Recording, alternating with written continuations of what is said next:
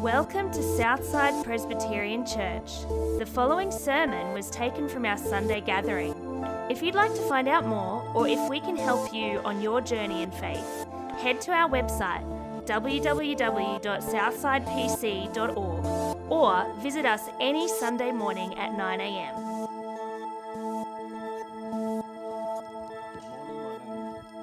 Good morning, my name's Peter. Uh, before Ryan brings his message this morning, please join with me as we read from Proverbs chapter 1. If you have one of the church Bibles, it's on page 628. Just the first seven verses of Proverbs chapter 1. The Proverbs of Solomon, son of David, king of Israel, for gaining wisdom and instruction, for understanding words of insight for receiving instructions in prudent behaviour, doing what is right and just and fair, for giving prudence to those who are simple, knowledge and discretion to the young. Let the wise listen and add to their learning, and let the discerning get guidance. For understanding proverbs and parables, the sayings and riddles of the wise. The fear of the Lord is the beginning of knowledge, and fools despise wisdom and instruction. This is the word of the Lord. Thank you. Good morning, everyone. I'm Ryan, if you haven't met me before, one of the pastors here at church, and uh, just going to get this sorted. It's exciting that we get to kick into a new year, particularly thinking about wisdom and the way of wisdom and what kind of wisdom we need for a new decade. So I'm going to pray for us and then um, let's, let's push into a wisdom for our new decade. Heavenly Father, we come to you now for light and life and strength to send us into a new year and a new decade. Father, as we feel our faith weak or our hearts dull or not ready for another year, another decade, we want to be able to come to you. And so we come to you now for life, strength, hope, and wisdom. And so we pray that you would, Father, use this morning, uh, use your word given to us to send us off into this new decade with uh, the wisdom that comes from you. And we ask this in Jesus' name. Amen. Uh, one of the, the big lessons that I've been learning over 2019, or should I say, the lesson that I have been relearning over 2019 is that I am not in control. Now, for many of you, you know that for Sarah and I, uh, 2019 brought the birth of our first child, Hosea. And he has been an instrument of God in my life to teach me over and over and over again uh, that I'm not in control. Here's some examples for you. I've realized through Hosea that I cannot control where and when he decides to vomit.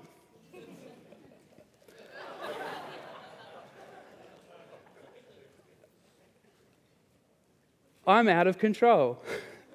I do not have this moment together at all.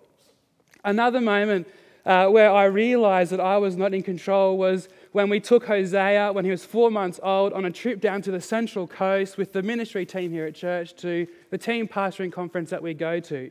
And on that trip, Hosea got quite sick. And so we ended up taking him to the emergency ward at the Gosford Hospital.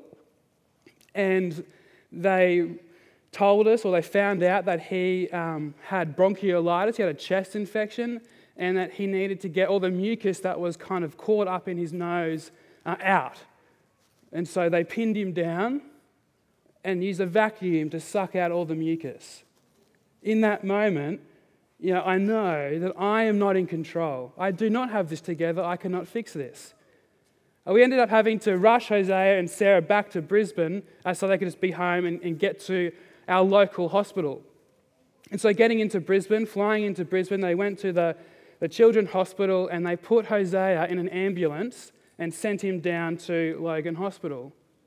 And Sarah sent me this picture, and I tell you what, nothing like receiving a picture like that of your four month old child can tell you that you do not have it under control. I cannot fix this.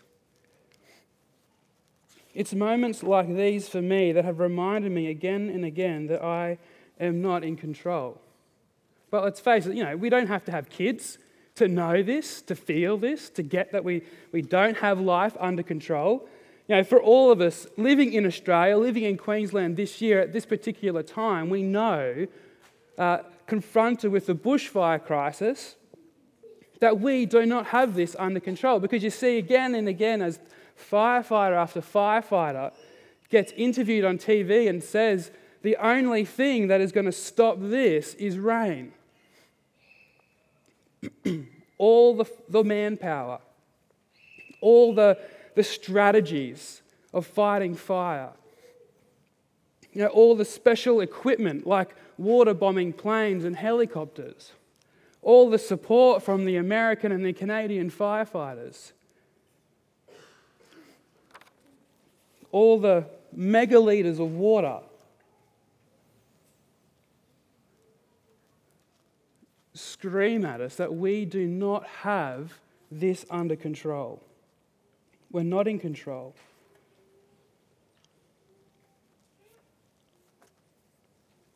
Despite how hard we try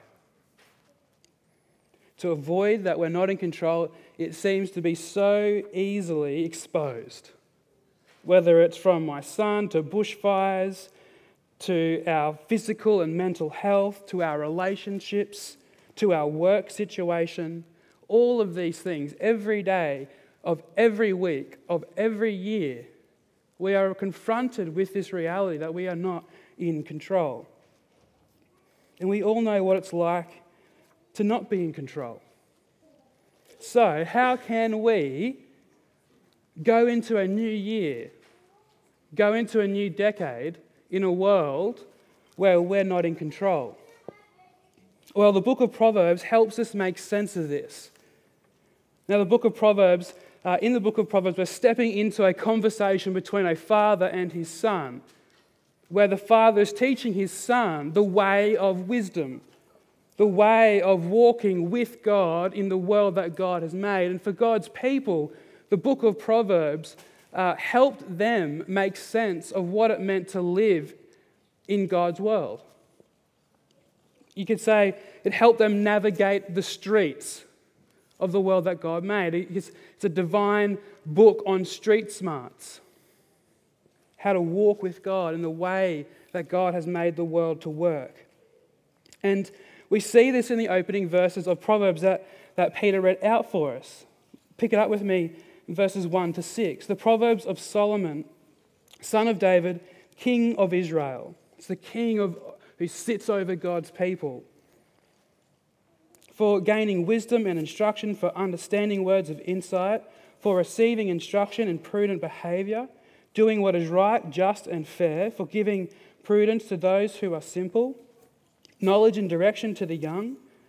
Let the wise, or those who are older, listen and add to their learning.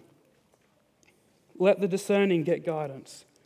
For understanding proverbs and parables and the sayings and riddles of the wise. Or, in other words, the book of Proverbs, did you notice it is for wisdom? It's for knowing how to walk with God in God's world. So, what does Proverbs have? Uh, what wisdom does Proverbs have for us living in a world where we're not in control? And Proverbs starts in verse 7. The wisdom starts here. Verse 7 is often known as the, the motto of Proverbs, where it takes us to the heart of wisdom, takes us to the heart of what it is to walk with God in God's world, and it is the fear of God. Verse 7 the fear of, uh, the fear of the Lord is the beginning of knowledge, or the fear of the Lord is the beginning of wisdom. Or to take that and put it in the words of, of the question we're thinking about, the fear of the Lord is at the heart of living in a world where we are not in control. But what kind of fear is Proverbs talking about? Because it's not the kind of fear that might first come to mind. It's not the kind of fear of a horrific flood. It's not the fear like a phobia of spiders. It's not that kind of fear. The fear that Proverbs is talking about is the kind of fear that is reverence, that is wonder, that is awe, that is respect. Fear uh, is that interesting experience of the mixed emotions of awe and love with fear and trembling. This is the start. This is the core. This is the heart of walking wisely in a world where we're not in control. It's the awareness that God is the creator and I am the creature. It's the awareness that God is God and I am not. It's to live and breathe in the awe and fear of God. But to reject this, uh, to resist this, to look down upon our creatureliness, our humanness, uh, is foolishness. And that's what the second part of verse 7 says. Fools despise this. Fools despise wisdom and instruction. So, why then is fearing God so important when it comes to how we make sense of control? What's God wanting to show us about the connection between Him and our not being in control?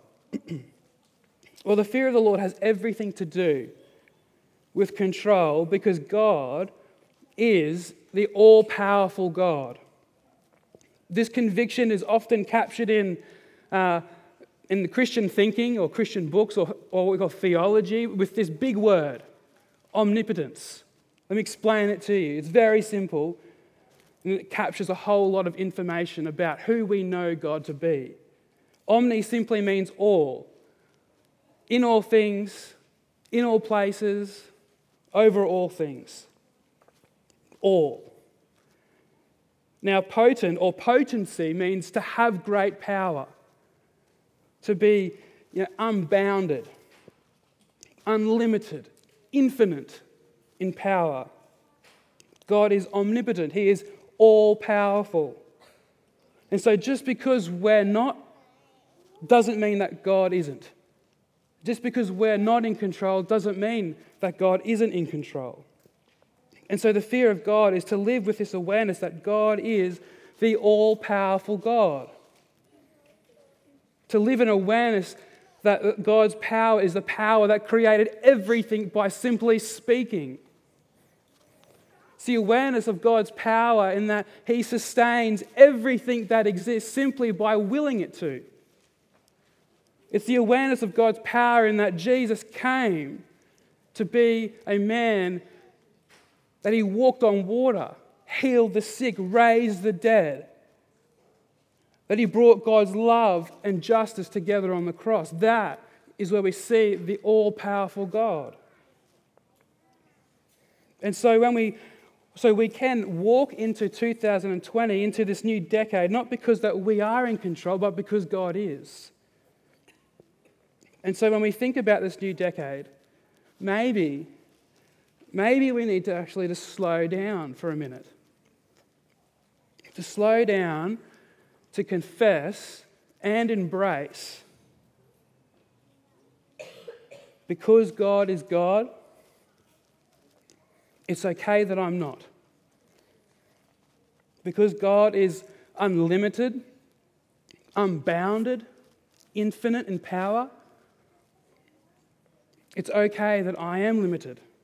It's okay that I am bound. It's okay that I am finite. Because God is creator, not only is it okay, but it is good for me to be the creature. It is good for me to be human.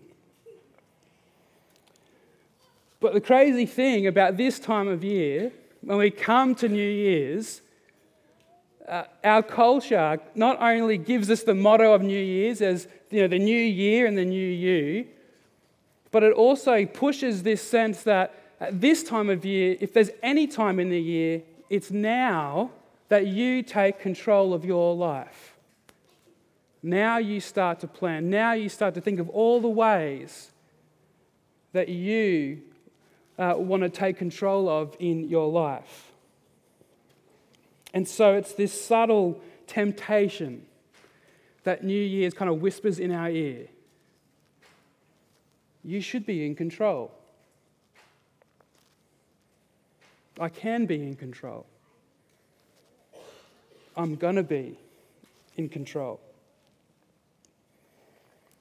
So, how do we navigate that temptation, that bent within our heart? How do we embrace God's all powerfulness? Does embracing God's all powerfulness mean that there's nothing for me to do? How do we make sense of living in a world not only where we're not in control, but where God is? And this is the tension of wisdom. This is the path of wisdom. Wisdom teaches us to live in the tension of who God is and who we are. And so, Proverbs in 1 to 7 reveal that at the heart of wisdom is this fear of God. But the rest of the book of Proverbs is this collection of wisdom, teaching us how to live in the tension, teaching us how to live in the awe and fear of God. And there's a few places that really speak directly to what it means to embrace God's all powerfulness. And let me just kind of, if I can, paraphrase them all together, summarize them all, and then we'll just have a look at them. I'll read them out for us. So here's a summary or paraphrase of what these verses are communicating to us about God's all powerfulness. So, although that God has given us the ability, like Him, to do stuff, to influence, to make an impression, to have power, it's nothing compared to His unlimited, unbound, infinite power. So fear God because, or fear God by remembering that He's in control. Because no matter how wise you think you are, no matter how insightful you think you might be, no matter how well planned and strategic you are, none of it will succeed if you reject and resist God. None of it. Let's hear Proverbs speak to us. Listen to Proverbs chapter 16, verses 1 to 3, and then verse 9. To humans belong the plans of the heart, but, for the, but from the Lord comes the proper answer of the tongue. All a person's ways seem pure to them, but motives are weighed by the Lord. Commit to the Lord whatever you do, and your plans will be established. In their hearts, uh, in their hearts, humans plan their course, but the Lord establishes their steps verse, uh, chapter 19, verse 21. Many are the plans in a person's heart, but it is the Lord's purpose that prevails. Chapter 21, verse 30. There is no wisdom, no insight, no plan that can succeed against the Lord. Although God has given us the ability, like Him, to do stuff, it's nothing compared to God's unlimited, unbounded, infinite power. Let me tell you a story about uh, Paul. Now, Paul is one of my closest mates. Uh, in fact, he's more like a father figure to me, and in many ways, he has been, you know, a dad to me. He uh, introduced me to Jesus. Not only did he introduce me to Jesus, he helped me uh, come to, to know and to, and to love Jesus. We would be hanging out all the time, most of the, usually like once a week, we'd be getting together. Uh, we loved playing slot cars together, so we'd be always planning when was the next time we could set up a race. And, you know, the slot car set that he had uh, had this really awesome ability to, you know, um, make the cars have a fuel limit. And so that you had to pit, or unless you hit a particular lap, you'd run out of fuel and you'd lose. Uh, you know, so we'd play slot cars together. We'd, you know, we even had a trophy at the end of the night. If you won uh, the best of three races, you got the, the trophy. And we'd also, though, read the Bible and pray together. I'd sit with them and have a meal with them as a family. We had a lot of fun. But the thing is with Paul, without a doubt, every time that we planned uh, to catch up, he would always finish the conversation on the phone with, Lord willing. Now, I don't know how that strikes you, or how you would respond to, to someone finishing the phone call like this Hey, look, 7 uh, p.m., Monday night sounds great for dinner and, and slot cars. Lord willing, see you then. Okay? Maybe a bit cringeworthy, a bit pious, a bit unnecessary. A Bit of it like this, that, that empty phrase that we are just so common just to throw in to make us appear godly. But for Paul, it was no empty phrase. It was not for show.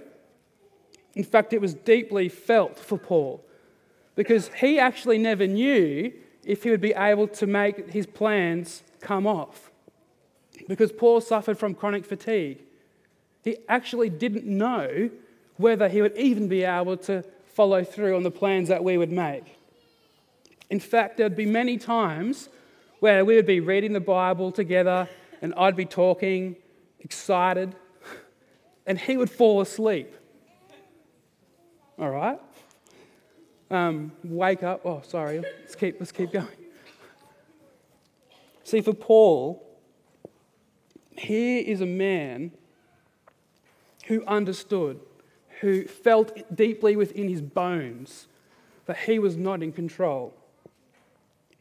He was never in control of his life. And although you know, we might not have chronic fatigue or any kind of chronic anything. We all, though, are confronted with our weakness, with our inability to control our life. We're not in control. And so when we plan, we plan knowing that God ultimately has it all together. And so if we go into 2020 thinking that we can be in control. We're not walking into 2020 walking with God. You're walking into 2020 thinking that you are God. And so, as we think about what this means for us, you know, let me just pull out an, just one idea of many that come out to us in uh, these few verses, particularly in verse uh, chapter 16, where it says, "Commit whatever you do to God or to the Lord." It's three thoughts that might help us or guide us as we think about making plans. It's whatever you do. It's whatever you do. Don't agonize over what to do. It says, whatever you do choose to do, whatever that might be, do it and commit it to God. But as we know in Proverbs, there's this healthy balance of having the fear of the Lord influence what we do do.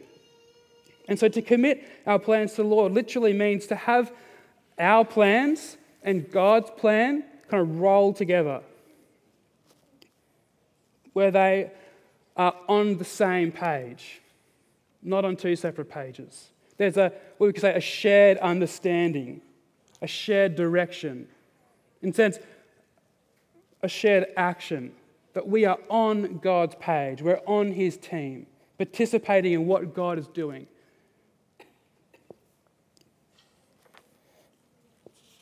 And whatever we do do, we're to seek to keep in step with God. It means asking the question who is God in these moments? And what does it mean for me to honor Him? What does it mean for me to keep in step and love Him right now out of this awe of Him? But the other side to this word, uh, commit, uh, has this sense that we submit our plans to the, to the Lord. It's that attitude that we see reflected in Jesus' life where he says, Lord, not my will, but your will be done. Because behind this idea is that God can literally roll over, turn over, flip the script on us. But it's in these moments where we know that because of Jesus, we hear God say to us, you know, from the New Testament in Romans chapter 8, verse 23, we know that in all things, in all things, expected or unexpected, that God works for the good of those who love him. So, whatever you do, do, choose to do. Thinking about how you want to honor God in what you do, know that we might get it wrong. And when we get it wrong, it's okay because God's in control. And He uses His power to work all of these things, all things, for our good. And so, although that we're not in control, God is.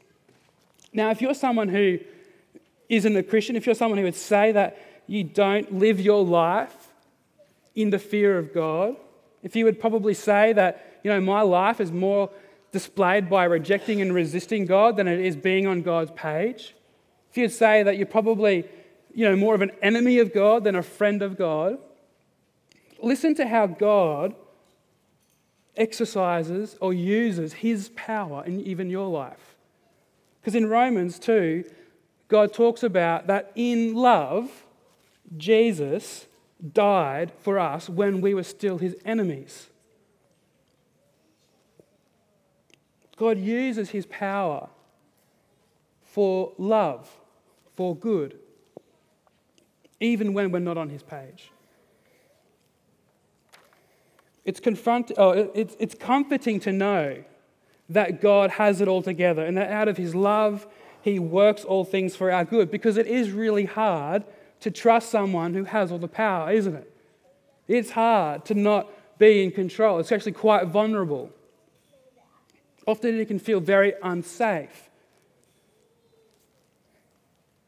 But not only do we know that God works his power out of love and for our goodness, but that we know God knows what it's like not to be in control. God knows what it's like not to be in control. God knows what it's like to be limited, to be bound, to be finite, to be human. We just celebrated this at Christmas, where God the Son came to be with us. When God became a man, the man Jesus.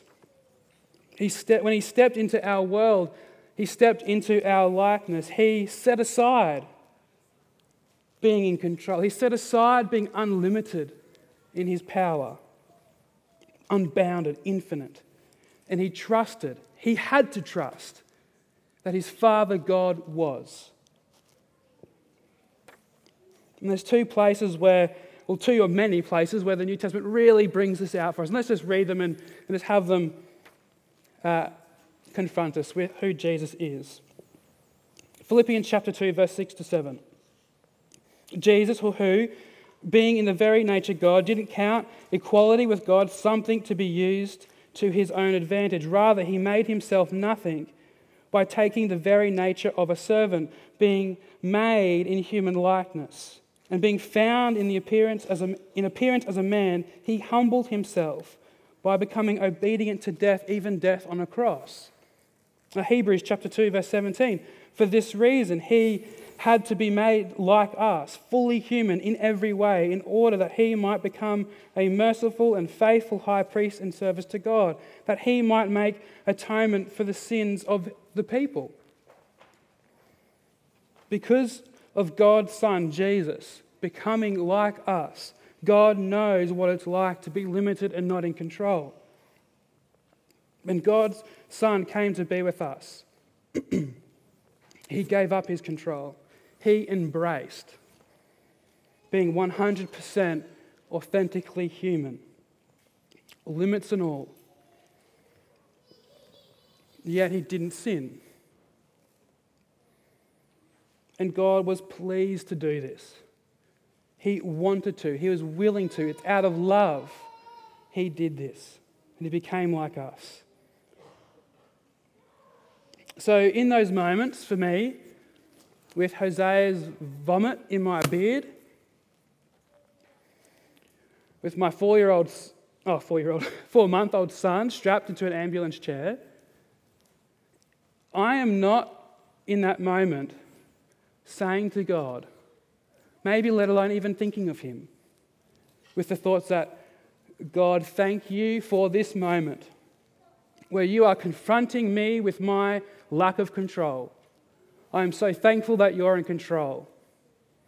What a moment for me to know you. I feel so blessed with this opportunity.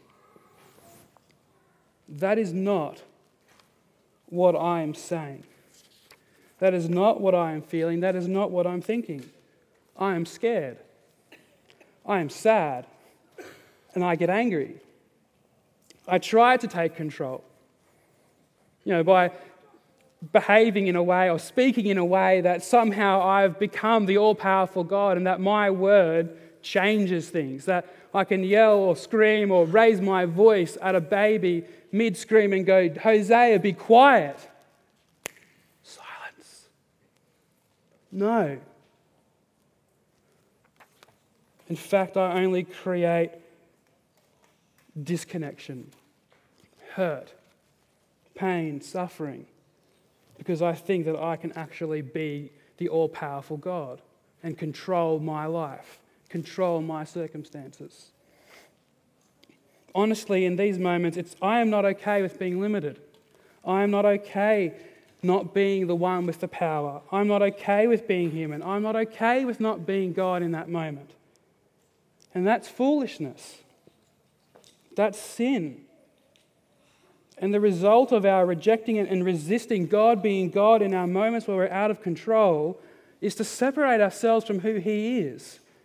And in turn, we separate ourselves from the people around us. And it brings death. I need a Savior. I need a rescue. I need someone to save me from me. I need someone to save me from our world where we're all thinking that we can be in control. I need someone to do what I couldn't do, live the life that I couldn't live, and take the consequences for my foolishness, for my sin. To bring me back into a relationship with the all powerful God where He, out of love, works all things in my life out for my good. But what these verses tell us is that not only does God know what it's like not to be in control, but it tells me that God has done that for me. That Jesus came and he lived the life that I couldn't live. He lived that life of being out of control and 100% trusting in that his heavenly Father was. He lived that life that I don't want to live at times, living a life where I'm not in control. The life Jesus lived, he lived in our place so that God would look on us and see someone who had always lived in a healthy understanding and awareness that he is creator and we are the creature. Not only did though did Jesus live the life that I couldn't live, Jesus also took the, the consequences I deserved for my foolishness and sinfulness, for my rejecting and resisting the fact that I am not in control, but God is. Jesus suffered the consequences of our lives, lived in denial of our humanness and God's all powerfulness. Jesus died in my place. He suffered the anger of an all powerful God in our place. And so, not only do we have this God who knows Not only do we have the comfort of knowing a God who is in control when we're not, but we have the comfort of a God who knows what it's like not to be in control and has done something about it for us. We can embrace and move into and, and face a 2020, a new decade, knowing that we're not in control because God is. We can even wholeheartedly pursue living the human life aware in the fear and awe of God, knowing that when we fall short, when we fail, God's love and goodness towards us is never in question because of what Jesus did in his life and on the cross. So, how can we face a new year in a world where we're not in control? How can we face a new decade where we are not in control? We can face it because God is in control in all ways, at all times, over all things, working out of his love for us, all for our good. So let's take the invitation, take the call of wisdom to fear and be in awe of our all powerful God. Embrace our humanness and walk in such a way that we know that God, in love and His goodness, is in control. Whatever you do, in whatever happens, God is loving and good towards us in all things. Let's pray. Heavenly Father, we thank you that you are the God who is all powerful. We thank you that in all things, in all places, over all things, your purpose prevails. And thank you that as we see you make yourself known, reveal yourself to us in Jesus, we know that your purpose is love, is good. That you work all things that we might come to know you, even though it might feel uncomfortable might surprise us, it might be hard. Father, you are wanting the moments of our life, of our day, of our week, of our month, to draw us to see you, to know you as a loving and good Father. And so, Father, we pray that you would give us your grace uh, to listen to your wisdom and to fear you, to be in awe and in love of you, and to fear and tremble, Father, at the truth that you are the all powerful God. And we just pray this in Jesus' name. Amen.